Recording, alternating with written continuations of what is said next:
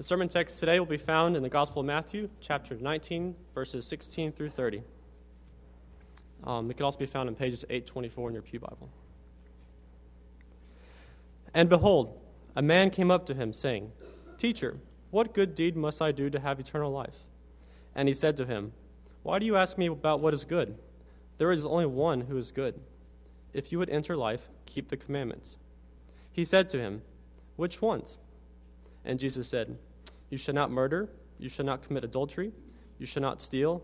You shall not bear false witness. Honor your father and mother, and you shall love your neighbor as yourself. The young man said to him, All these I have kept. What do I still lack? Jesus said to him, If you would be perfect, go, sell what you possess, and give to the poor, and you will have treasure in heaven. And come, follow me. When the young man heard this, he went away sorrowful, for he had great possessions. And Jesus said to his disciples, Truly, I say to you, only with difficulty will a rich person enter the kingdom of heaven. Again, I tell you, it is easier for a camel to go through the eye of a needle than for a rich person to enter the kingdom of God. When the disciples heard this, they were greatly astonished, saying, Who then can be saved? But Jesus looked at them and said, With man this is impossible, but with God all things are possible. Then Peter said in reply, See, we have left everything and followed you. What then will we have? Jesus said to them, Truly I say to you, in the new world, when the Son of Man will sit on his glorious throne, you who have followed me will also sit on twelve thrones, judging the twelve tribes of Israel. And everyone who has left houses or brothers or sisters or father or mother or children or lands, for my name's sake, will receive a hundredfold and will inherit eternal life. But many who are first will be last, and the last first. The grass withers, the flower fades.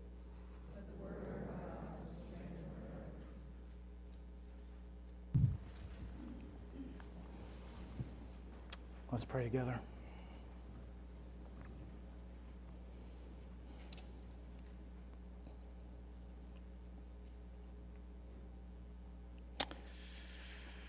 Lord Jesus, here we are now together in that place between your glorious cross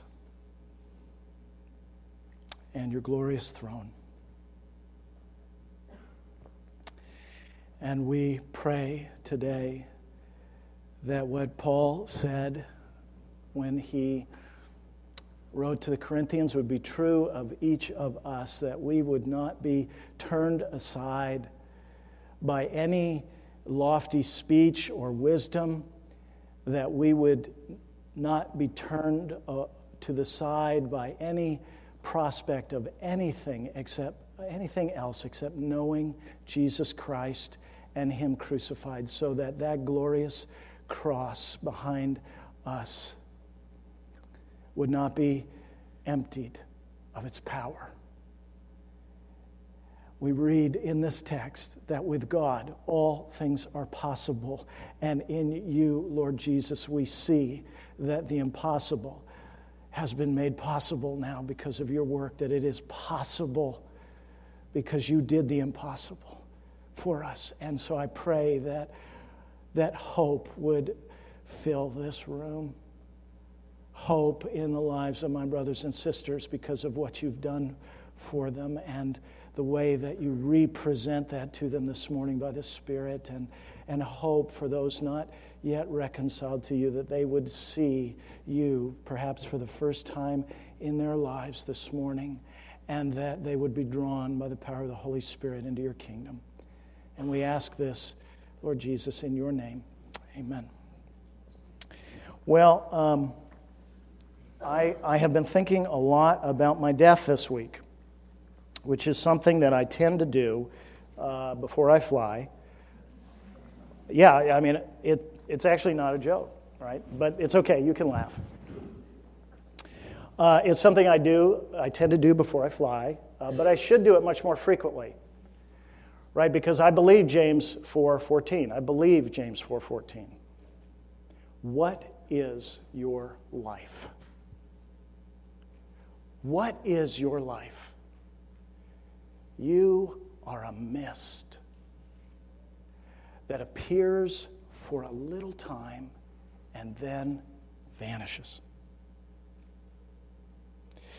So, thinking misty thoughts this week, I, uh, I, I started to wonder what if this were the last sermon I ever preached or that you ever heard? It's, it's something that we should both be thinking about. Uh, what if it were the last sermon I ever preached? And as I thought about that, I was very grateful to God that it would be this particular text. Because the more that I've worked with these, uh, these verses, and you remember, those of you, I mean, I know you can't believe that we ever got out of verses 1 through 12, right? Week upon week, and we did. For those of you who are just coming in to where we are right now, we did an overview of chapter 19 on January 12th. And, uh, and then we, we skipped ahead to the, the verses about Jesus and the children on uh, Sanctity of Human Life uh, Sunday. And then we've been thinking about marriage and singleness for the last six weeks. So there are going to be some things, by the way, this morning about this exchange, these exchanges between Jesus and his disciples, Jesus and the young man, that I'm not going to touch on in this sermon because I already touched them on January 12th. So if you're wondering why I didn't talk about certain things, go back to the sermon uh, if you dare on uh, January 12th. But what I find so helpful about these two exchanges that uh, Matthew records between our Lord and the young man on the one hand and the disciples on the other is that they, these exchanges put on the table squarely in front of us in kind of a head on collision the vast chasm of difference between what I'm going to call cartoonianity and Christianity. And what I mean by cartoonianity is uh, spiritual fiction that uses a lot of the same vocabulary that we are familiar with inside the church, but which assigns at a functional level very different meanings to that vocabulary. So, for example, what we're going to see is that both the young man and the disciples have uh, visions of and understandings, operational understandings that they live by of God, of themselves, and Jesus. And there's going to be a lot of disruption. There are a lot of cartoons on those issues that they are living according to and that we live according to. And so, what Jesus will be doing this morning, I believe, uh, friends, as he leads us through this passage, is he's going to be leading us into a series of head on collisions between cartoons and between, real- between cartoons and reality. The reality, the cartoon, the cartoons that we carry around of God, and then the reality of who God actually is. The cartoons that we carry around of ourselves, and then the reality of ourselves. The cartoons that we imagine Jesus to be like, and then the reality of what he's like. And so he's going to give us, I believe, three uh, big gifts of clarity this morning about each of those themes. So let's think first about God. And let's begin by looking at the cartoons of God in our passage. And we'll start with the young man.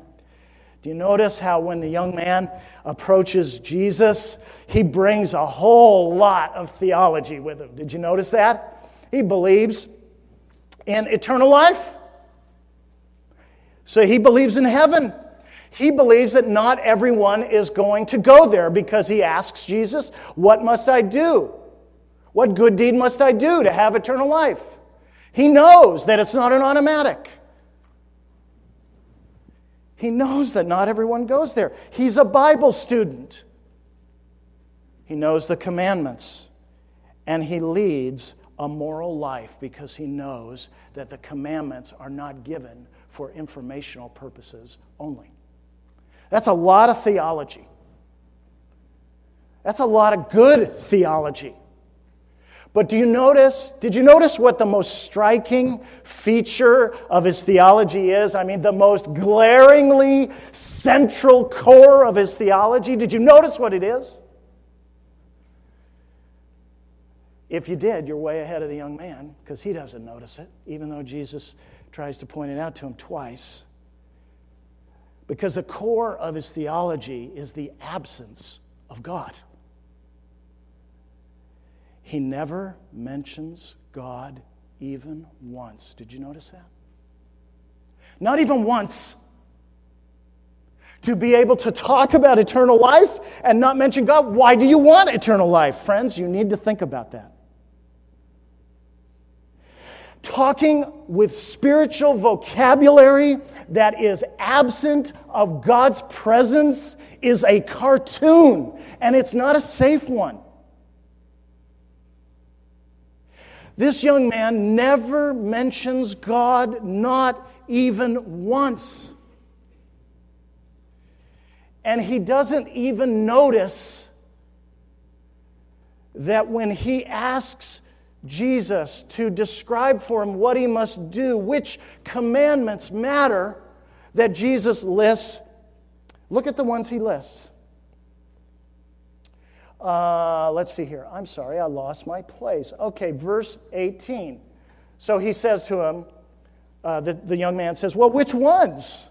Which commandments am I supposed to fulfill? And Jesus says, Well, you shall not murder, commandment 6. You shall not commit adultery, commandment 7.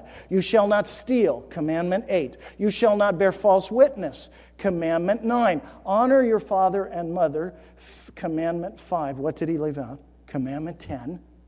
You shall not covet. And you shall love your neighbor as yourself. But notice where this all begins. In verse 17, when the young man asks him, What good deed must I do to have eternal life? Jesus says, Why do you ask me? This is very important. Why do you ask me about what is good? Then I want you to see this next sentence. There is only one who is good. Now, if this is a fine young Jewish boy, he should recognize that what Jesus is doing is he is giving him a very important hint. He is calling him to remember the central core confession of Israel's life. Hear, it's the Shema, Deuteronomy 6 4. Hear, O Israel, the Lord our God is one.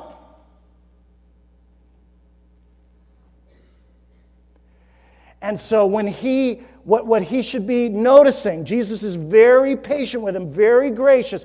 He's in, just in his responsive question, he's putting on the table, he's trying to carry him, point him. He wants him to get there on his own. He wants him to get to the center of what it means to know God what it means to be an Israelite. And if he was going to think about Deuteronomy 6 4, of course, what comes right after that is the greatest commandment, Deuteronomy 6 5. And you, the deduction from the fact that the Lord our God is one is you shall love the Lord your God with all your heart, with all your soul, and all your might. In other words, he gets the best and the most of you. And do you notice that when Jesus lists the commandments, he does not list commandments 1 through 4 which emphasize the vertical dimension. Nor does he mention, he mentions the second greatest commandment, love of neighbor, from Leviticus, but he doesn't mention the greatest commandment. And do you notice the young man doesn't notice that? You see, he doesn't notice it because it doesn't matter. Something else matters to him more than God. Oh, friends. I want you to see the patience of Jesus, and I want you to be trembling because of the absence of God from this vision, this religious person, this Bible student, this believer in eternal life, this believer in heaven. None of that is good enough. In fact, when he says, What do I still lack? Oh, nothing, young man, except God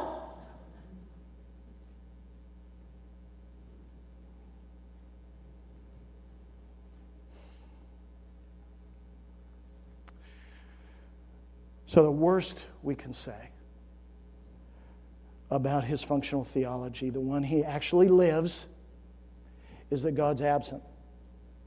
And the best that we can say is that if God is present at all, he is very, very, very small and insignificant. That's stunning. And I want you to be sure what you're looking at. Here's an outwardly moral, conscientiously pious, very religious person for whom God, at best, is in the outermost edges of his life.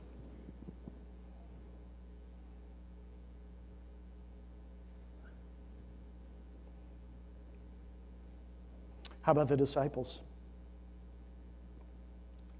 I mean, Obviously, the young man doesn't really believe what Jesus has said in verse 17. There is only one who is good. See, Jesus was saying right away, I, I want to take you to God. Let's not talk about abstractions like eternal life or try to define eternal life or eternal rewards in any way that is separated from who God is.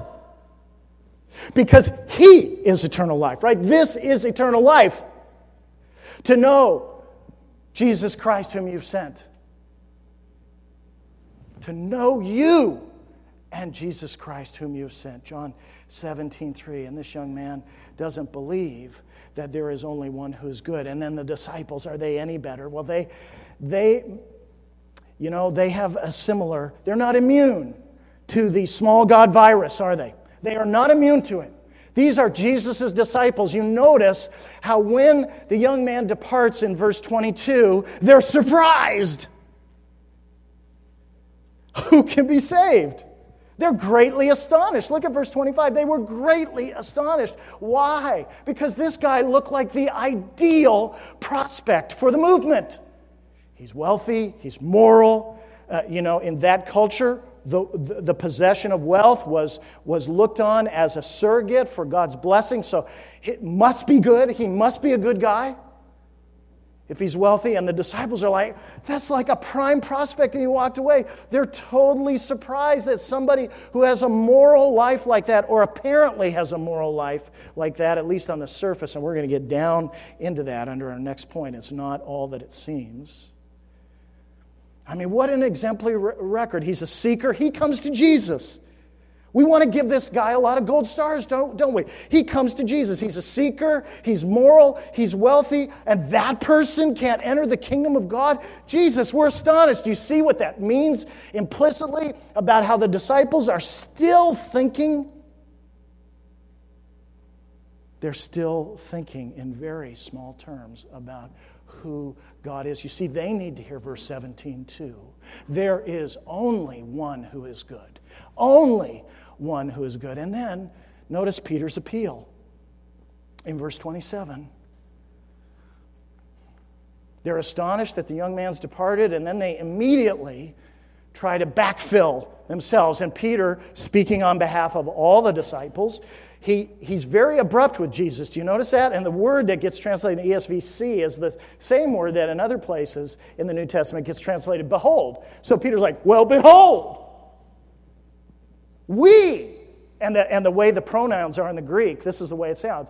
Behold, we have left everything. We have done, we have succeeded where the young man failed. We've done better than he, so what are we going to get? You see what they're doing? They're just operating exactly the same currency that the young man has been operating in. That somehow, by, I mean, this is crazy when you actually slow down and think about it, but we function this way all the time, which is that somehow our goodness could reach God's. Friend, do you think that way? That your goodness could ever reach God's? If you think that way, you don't know God. Because look at verse 17. Let's think, let's leave the cartoons now. Let's leave the cartoons of God. And let's come into the reality uh, of who He is. And the reality, I just want to take you back up into this statement in verse 17 that Jesus makes. This is where He starts with the young man. There is only one who is good. Now, that needs to sink in because it is totally devastating to human pride. There is only one who is good. This is the reality. We're out of the cartoons, friends. We are now in the biblical reality. We are in the most fundamental defining reality of the entire universe, which is that goodness is a monopoly in the universe. Goodness is a category that only has one occupant. One.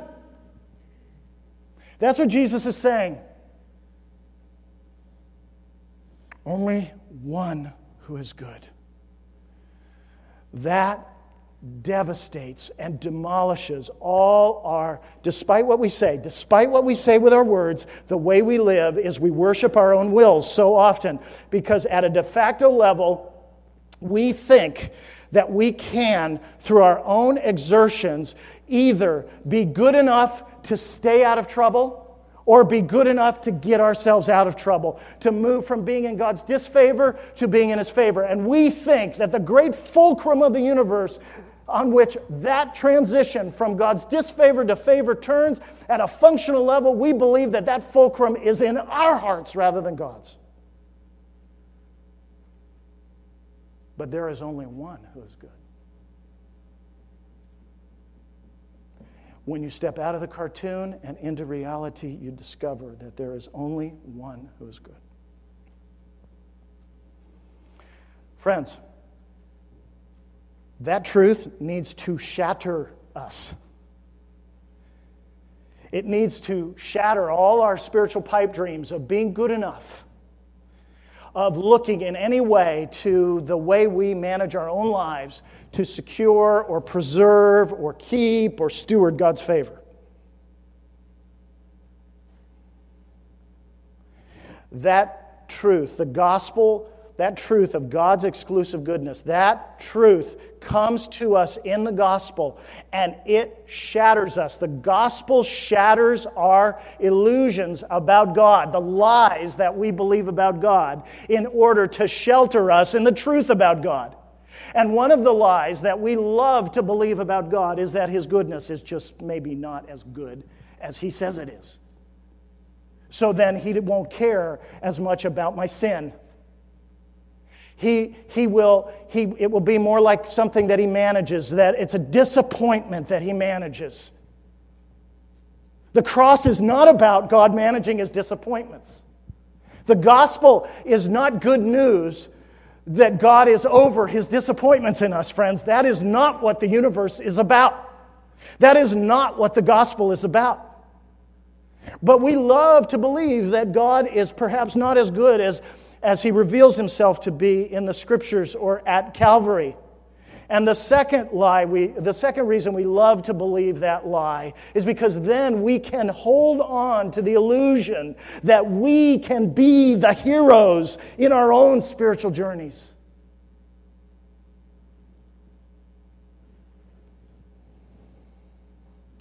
And if that's how we think, we are living in cartoon town because there is only one who is good. We are living if we believe that. We have banked our lives, we've invested ourselves in the fiction aisles of the universe's library. If there is only one who is good, friends, then how good, just think about this, how good must he be? A couple of weeks ago, Josh Thompson asked me one of the dumbest questions, and Josh, hold on, one of the dumbest questions anybody's ever asked me. Sounds like I'm going to dig Josh. I'm not. I'm going to compliment him. Josh comes up to me and says, Hey, at the college Bible, say, Hey, Pastor Mike, would you like to borrow my astronomy textbook from my class last semester? Huh? Are you kidding me? And when he finally brought it the next week, I ripped it out of his hands. There it is. Astronomy Today. And so last week, I was reading about the sun.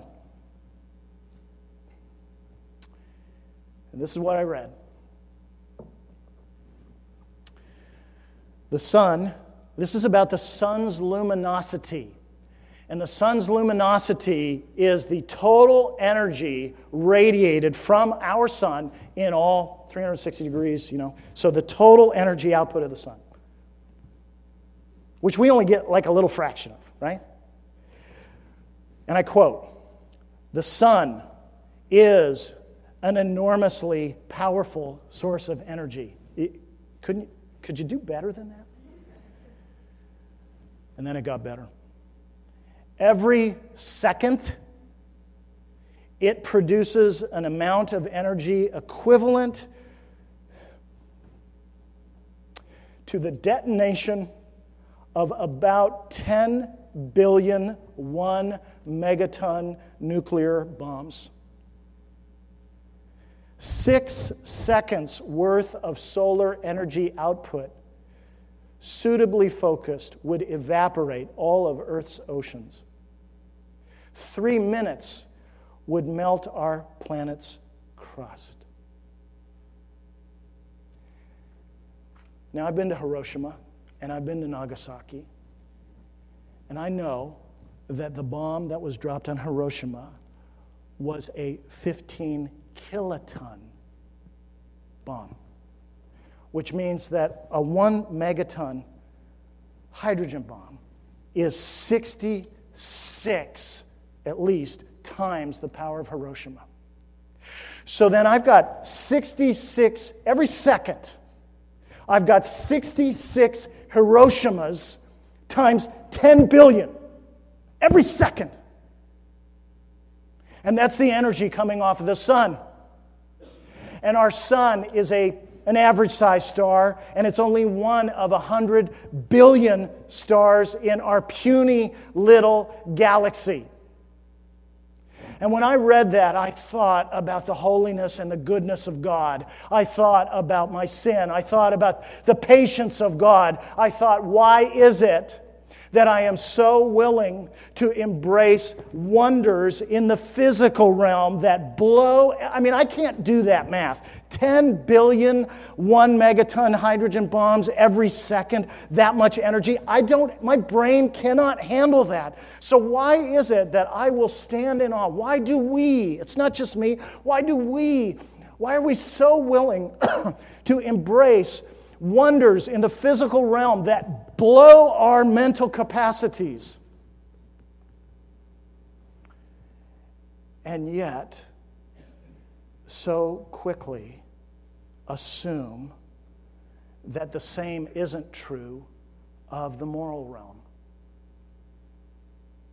Why would we assume that the author of physical wonders that far exceed our ability to comprehend them.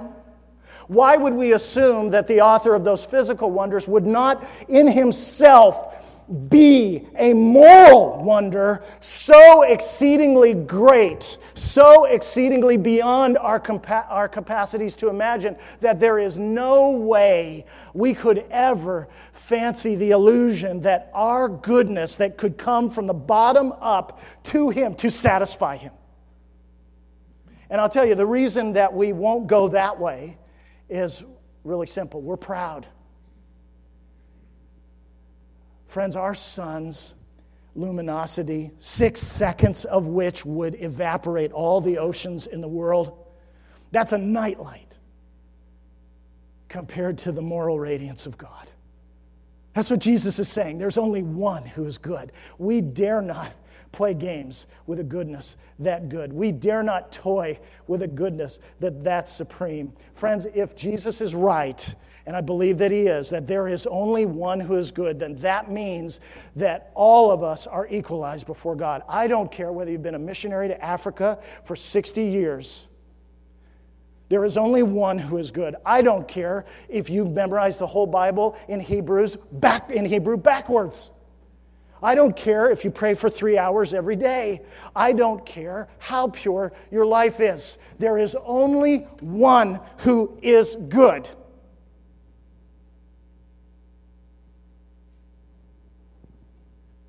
And so we need to abandon the cartoon. We're all equal.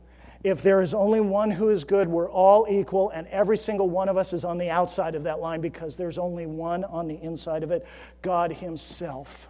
Friends, the goodness of God has to shatter us before the goodness of God can shelter us in the gospel. That's the foundation. That's the foundation. So that leads to our next point which is the Jesus' gift of clarity about ourselves. Who are we? Our cartoons of God aren't the only ones we need to get rid of.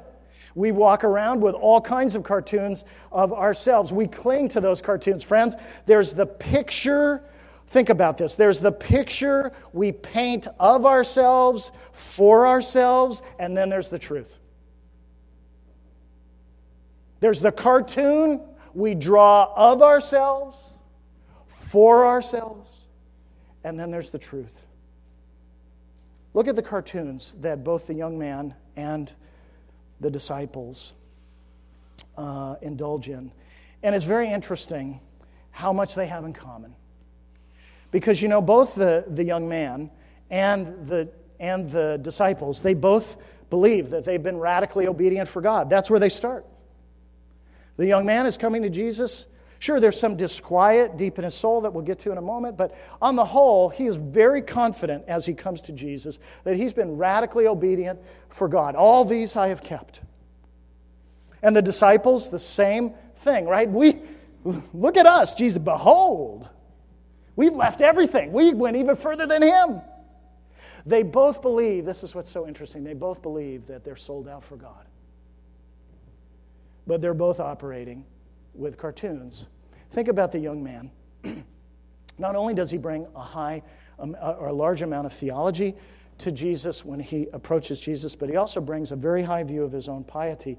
But what happens when Jesus is interacting with him is Jesus peels back the, labors, uh, the, the layers, and what we find out is that this man's uh, obedience, his outward obedience, it's, it's upside down and it's outside in. What do I mean? Well, first of all, he's, uh, it's upside down. He thinks, he is not really absorbed, he is not really absorbed what Jesus has said in verse 17 that there is only one good, one who is good. So his basic model is giving a righteousness to God, giving a goodness to God in order to get from God. That there's an exchange between the goodness of man, little g goodness of men, and the big G goodness of God, that God accepts the currency of our goodness. He's got it totally upside down because that is not the way goodness flows in the universe. If there is only one who is good, then that means that goodness necessarily, by definition, always moves from the top down and never from the bottom up. So he's got that all messed up. But more fundamentally and much more dangerously, the young man has his vision of what obedience uh, to God looks like. He has it outside in. And so you notice that when Jesus uh, speaks to him, he mentions the fifth through the ninth commandments and love of neighbor, but he omits, very interestingly, the tenth commandment. And at first, we don't understand why he's doing that. But of course, he omits the tenth commandment because that's what's got his heart. And Jesus reveals that when he calls him to sell his possessions and to come and follow him after giving those possessions to the poor. You see, the man's view of righteousness is that outward obedience is good enough. And what Jesus is going after is his heart you see, because coveting is a sin that happens here. It's essentially invisible to men, but always visible before the eyes of God. The love of God is essentially invisible to men, but visible only to God. So, what Jesus is going after through those omissions is the reality of the young man's heart. He thinks that outward obedience is enough. He thinks that in this picture of himself that he has drawn and lived according to, this cartoon, that he's actually a hero. He's scrupulously observant of at least some of the commandments. He's a pious guy. He's even thinking about eternal life, right? I mean, he's a rich guy. He's got a lot to think about investment portfolios to manage, lands, all those things. And guess what? It, it's a priority for him to ask about eternal life. Don't we want to commend him? I mean, at one level, there's this outward projection of security, but deep down, there's something, there's something, there's something in the back of his mind. It bothers him. He knows. Because otherwise, why would he come to Jesus? He knows that his possessions have his heart.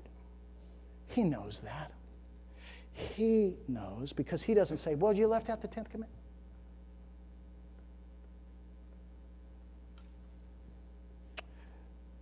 See, his outward obedience can't, can't answer for, can't compensate, can't for, it can't cure the cancer of his covetousness in his heart. And that's what Jesus is exposing him to. When he calls him in verse 21 to sell his possessions, to give to the poor, and then to come and follow him, what, what Jesus is really doing is handing him an x ray of his heart, saying, Hey, this is who you really are. This is not the cartoon. And when he is faced with the reality of who he is, he flees. Do you see that? He thinks he's got an outward obedience that's good enough. What about the disciples? Well, you know, the disciples are very similar to the young man because the young man thinks that he's got a moral claim that he can make on Jesus, at least for Jesus' approval. But the disciples take it even further because you know what's, you know what's particularly uh, challenging about the disciples here? What is, uh, you could even say dangerous, is that is that if the, un, if the young man is focused on outward obedience, and Jesus is revealing that the real problem is his heart, and that he, for all of his outward obedience, has been holding his heart back from God, when God created him with a heart so that his heart would be God's throne room. That's why you have a heart, by the way.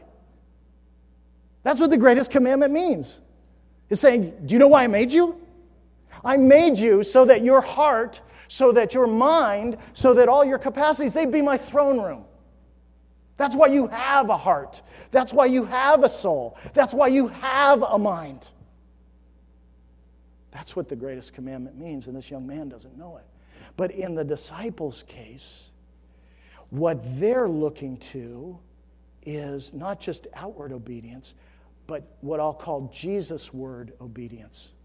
And that's deadly because they're turning to Jesus saying, Hey, not only were we obedient, but we were obedient to you.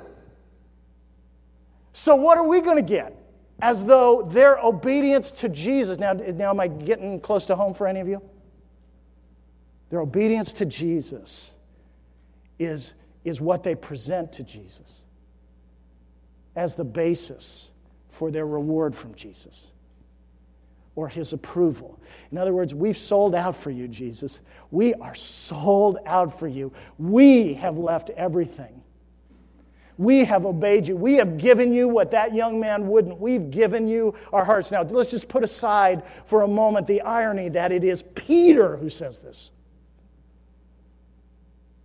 We know what's come before in chapter 16. We know what's coming with Peter.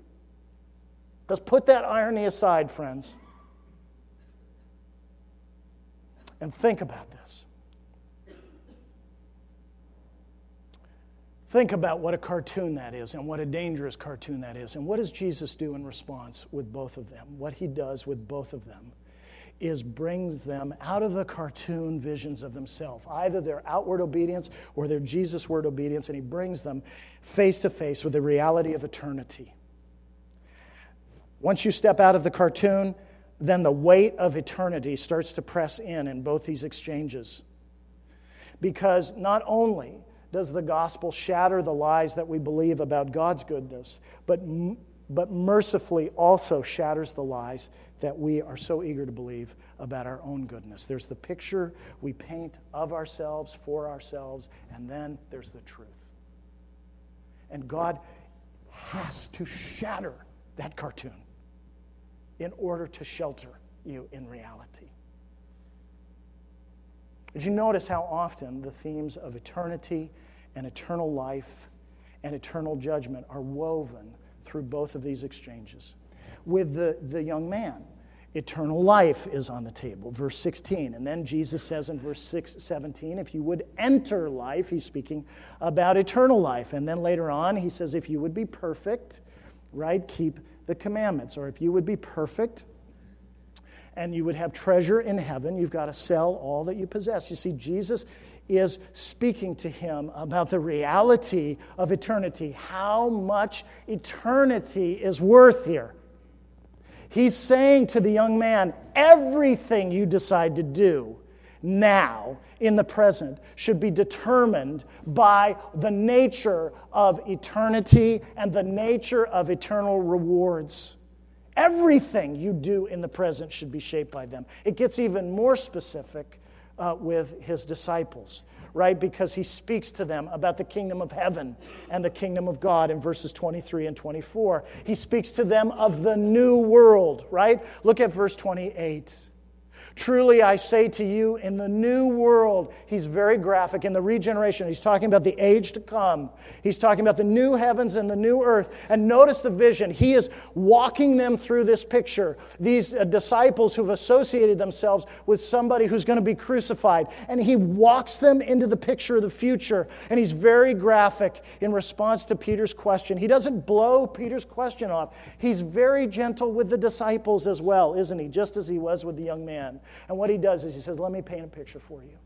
And I'm telling you this, and I guarantee it on the basis of who I am. Truly, I say to you, in the new world, when the Son of Man will sit on his glorious throne, the Son of Man, the glorious figure of Daniel 7, who receives from God all the kingdoms and all the peoples and all the languages and all the nations as his own possession, when the Son of Man will sit on his glorious throne and the picture is of him judging right the nations. You who have followed me you fishermen and you nobodies you who i chose you who have followed me will also sit on 12 thrones judging the 12 tribes of israel. And everyone who has left houses or brothers or sisters or father or mother or children or lands for my name's sake will receive a hundredfold and will inherit eternal life. But many who are first will be last and the last first. You see what he's doing is he's saying, I need, I'm calling you to think about eternity. I'm calling you to think about the reality of eternal judgment. Now, friends, those words, we, we are in such danger inside the church because those words, eternal life, eternal judgment, the throne, even the picture, right? The picture of the Son of Man sitting on his glorious throne, judging the 12 tribes of Israel. So often, those feel at a functional level to us like cartoons. But you know, Jesus isn't treating them like cartoons. He's, and they feel to us, because we're so familiar with them at one level, right? They feel hollowed out. They don't feel heavy. We assume we have tomorrow. When somebody asks, What is your life? you say, well, 80 years. Be good. And with the, the improvement in medical technology, maybe 100. That's the answer we give. And God says, Hey, you're a mist. Jesus is, is taking those truths that we have hollowed out and He is graciously filling them in. Friends, He is promising us that that great day is coming. That great day is coming. Remember what Paul says in 2 Corinthians 5:10. He says, "We must all appear before the judgment seat of Christ." Or later on in Romans 14, he says, "So then each of us will give account of himself to God." Friends, every single person is going to stand before that glorious throne of the Son of Man, Jesus is saying. And every single person, young, old, Christian, non Christian, is going to stand before the judgment seat of Christ, and there will be no Fifth Amendment available. You will testify, and you will be scrutinized. Every decision, every moment of your life, every action of your life, your entire life, all the facts of your life and my life will be scrutinized by a perfectly holy omniscience. And do you imagine that on that day, any of us will be able to bring anything in our hand of goodness that we have grown that can bear the weight of eternity?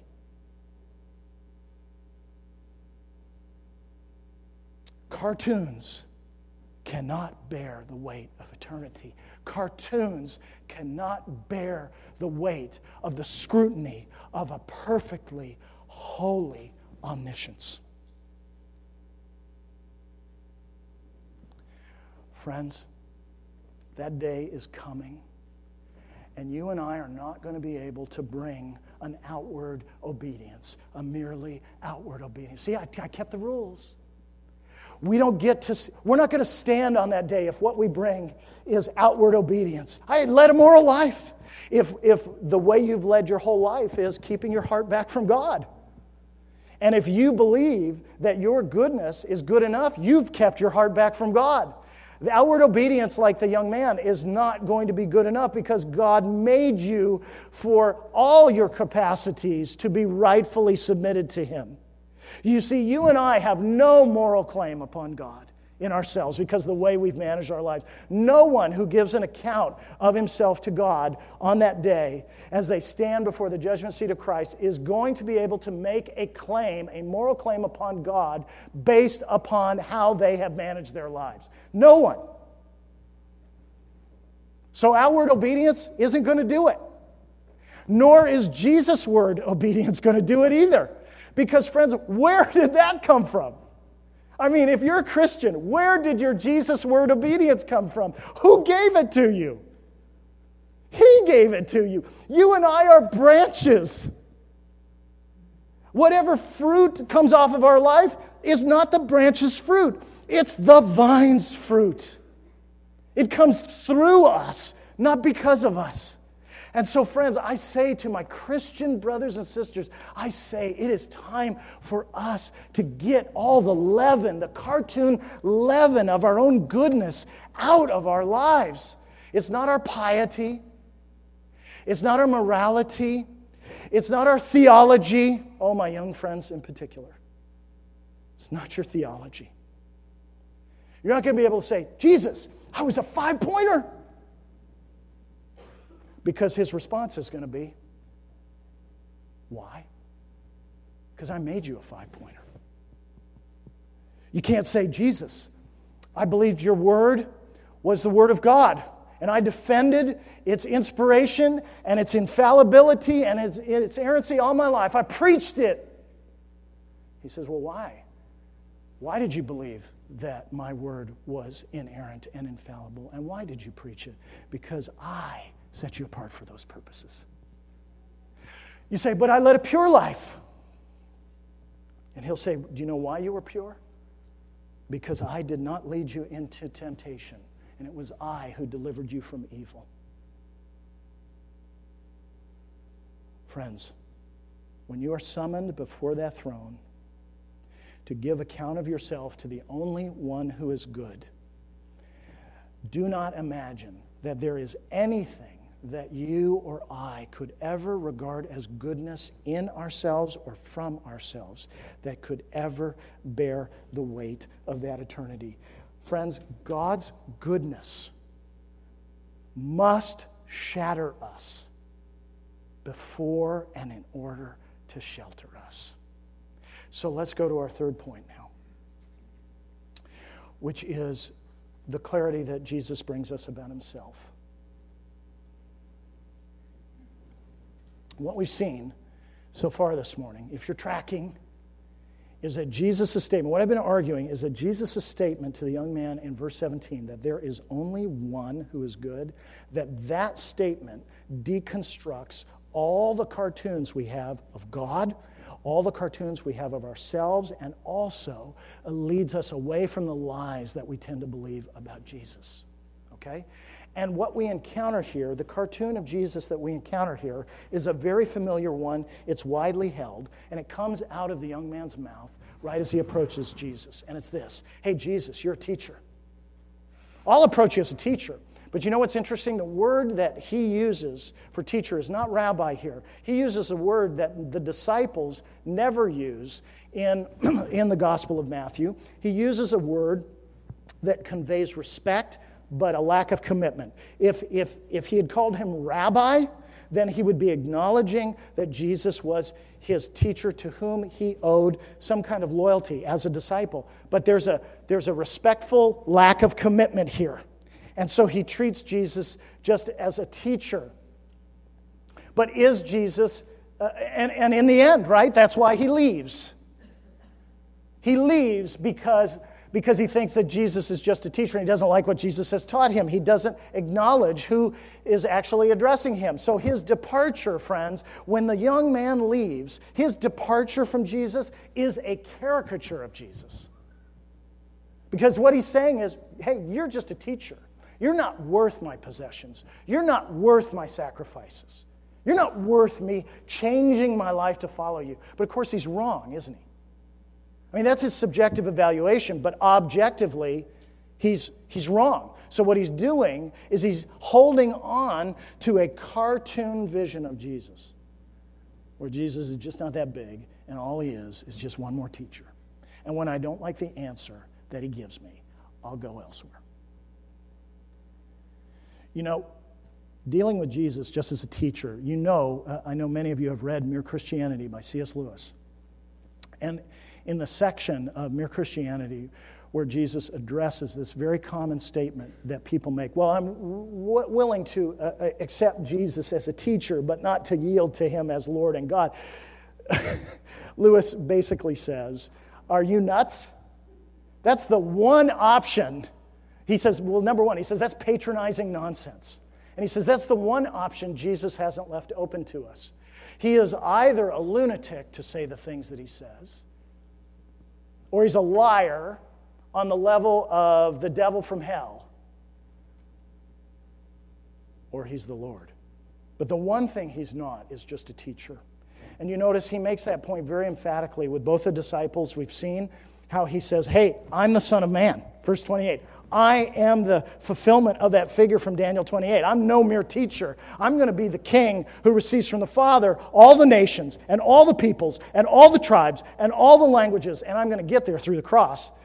They're not really listening to that part yet, but that is how he's going to come into his kingdom. But he also says it to the young man very interestingly. And go to verse 21 with me, and I want you to look at this very carefully. Take a deep breath because I know we're almost done, but this may be one of the most important, well, it is one of the most important points in what I want to share with you this morning. So I want to make sure that you see it. Father, help us to see what's being said here. Verse 21. Now I want you to notice something. Jesus said to him, it, now addressing the young man, If you would be perfect, go sell what you possess and give to the poor and you will have treasure in heaven, and come follow me. And what I want you to see is that there's, there's essentially two commandments that he gives that relate to two different things here. The first commandment, or set of commandments, is go sell what you possess and give to the poor. In other words, you got to deal with this, this coveting problem you have. See how that corresponds to one of the commandments that Jesus omitted in the earlier listing. He didn't list the 10th commandment. So now, what Jesus calls him to do in order to be perfect and fully mature, he says, You got to meet that head on. That stronghold, that idolatry in your life, you got to meet it head on. But notice the second commandment, the second commandments that Jesus gives at the very end. He says, Come, follow me. Now, that's very interesting because his first commandment to the young man addresses the 10th commandment that he omitted. But what about all the commandments about God? The greatest commandment, Deuteronomy 6 5. What about commandments 1 through 4? You see, I think the implication of what Jesus has said to the young man here is he's saying all the God commandments, if you will, the greatest commandment, the, the commandments 1 through 4, to have no other gods uh, before me except God, to, to not make any graven images, to not take the name of the Lord in vain. Those commandments, he says, those are fulfilled when you come and follow me.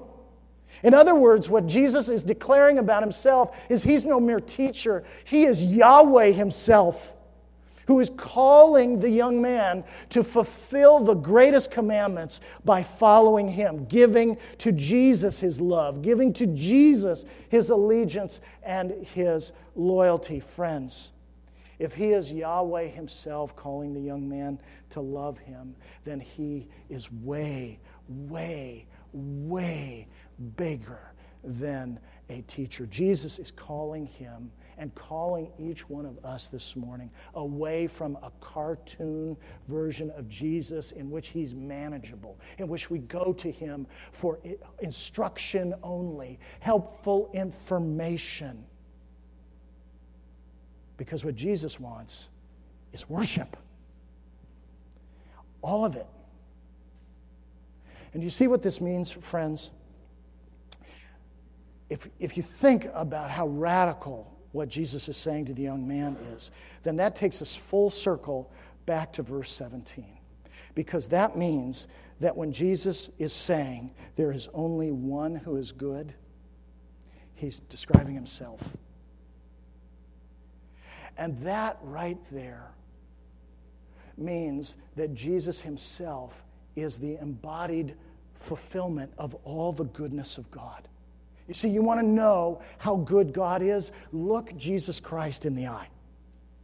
You want to know about the goodness of God? You want to know how high it is? You want to know how vast it is? You want to know how generous it is? You want to know how kind it is? You want to know how holy it is? Look at Jesus Christ in the eye. Look him in the eye.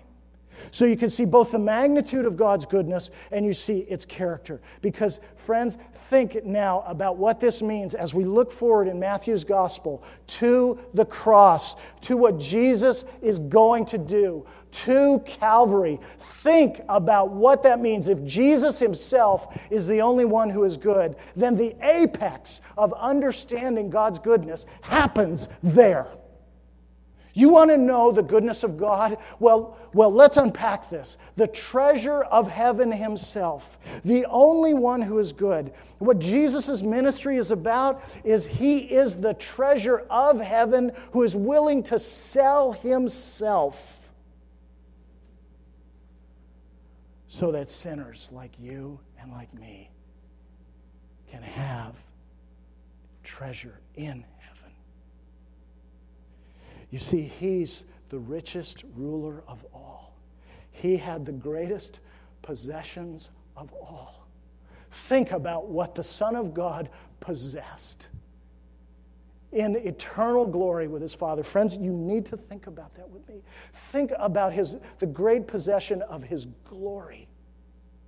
Think about the great possession of his eternal a fellowship and intimacy with the Father and the Holy Spirit. Think about the adoration that he received as the eternal Son of God from all the angels and all the archangels, all the company of heaven, the worship and the honor that he received, the recognition that he received. Think about the great possession of his holiness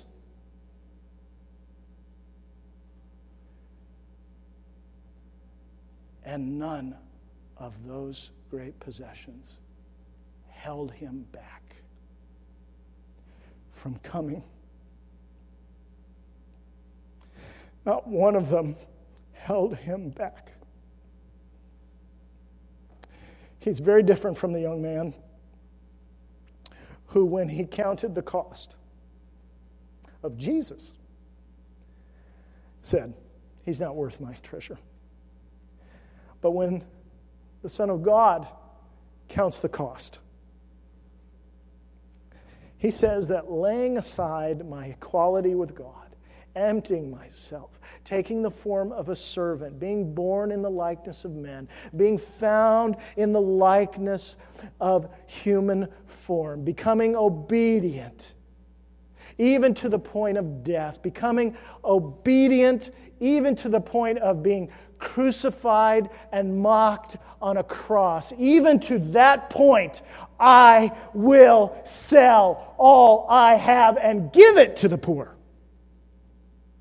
You see, Jesus gave everything for those who had nothing to give him except his sin. Do you realize that? We have no goodness to give him.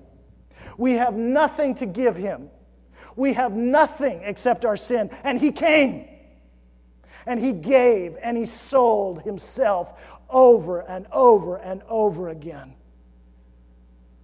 Friends, you got to leave the cartoon of Jesus. This is no teacher, he's the king. And you know what the most shattering thing about the goodness of God is? The most shattering thing I think about the goodness of God is that Jesus knew. Jesus knew that he himself would be shattered by the goodness of God on the cross. See, that to me is the most humbling, shattering aspect of the goodness of God is that Jesus Christ, as he's growing up and as he's maturing, every time he hears his name called, he knows, I came to save my people from their sins. I came, Jesus, come over here. I came to save my people from their sins. Jesus, come here. I came to save my people from their sins.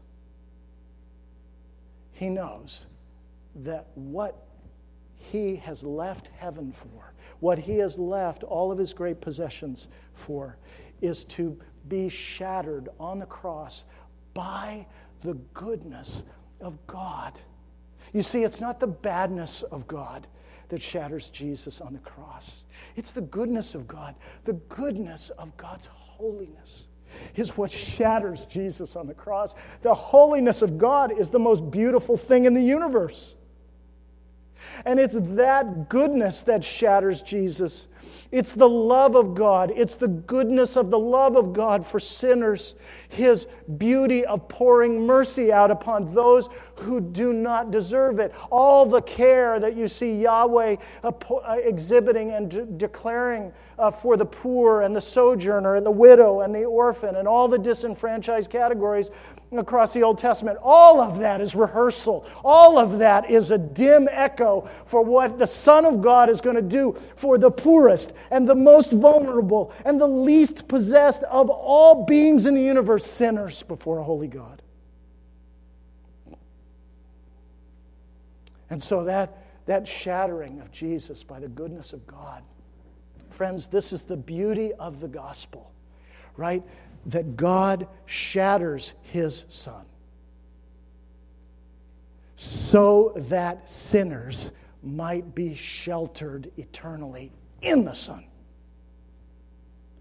Because Jesus was shattered, as he took our sin on on the cross and was judged in our place. You know what that means? That shattering is transformed by the grace of God into an eternal shelter for everyone who will turn away from their sins and look to this decisive act of God in Christ as their shelter. We, in the amazing wonder of the gospel, we are given the opportunity to take shelter in the judgment of God.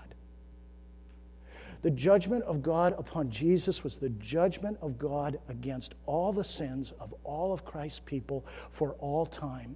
And so we can lay hold of that judgment of God. We make a moral claim upon God. But we make it not on the basis of how we have managed our lives. We make a moral claim appealing to God's justice, God's righteousness, God's incomparable goodness and we say, You declared it was finished. You declared that if anyone believes in the Son, he will have eternal life. I stake my eternity on your faithfulness to that promise. And that because the Son was shattered, I will be eternally sheltered. Friends, that's the call. You have no idea whether this is the last sermon I'll ever preach or whether it's the last sermon you'll ever hear. I don't know it and you don't know it either. But I stand before you this morning as the ambassador of Jesus Christ, and I call you in His name to leave the cartoons. Leave the cartoon of yourself, leave the cartoon of God that you carry around, and leave the cartoon of Jesus Christ. And step into reality, the reality of His gracious reign. Because Jesus Christ, in, God, in Jesus Christ, God was in the world, reconciling the world to himself, not counting the world's trespasses against them. That's what God was doing. Why? Because of his goodness, not because of ours. And God was doing that, and He's entrusted to us a message of reconciliation. And so, every one of Christ's people who's been the recipient of His mercy is an ambassador for that King. And so, in His name, I beg you on behalf of Christ, be reconciled to God because He made Him who knew no sin for our sake. He made Him who knew no sin to be sin so that in Him we might become the righteousness of God. Let's pray.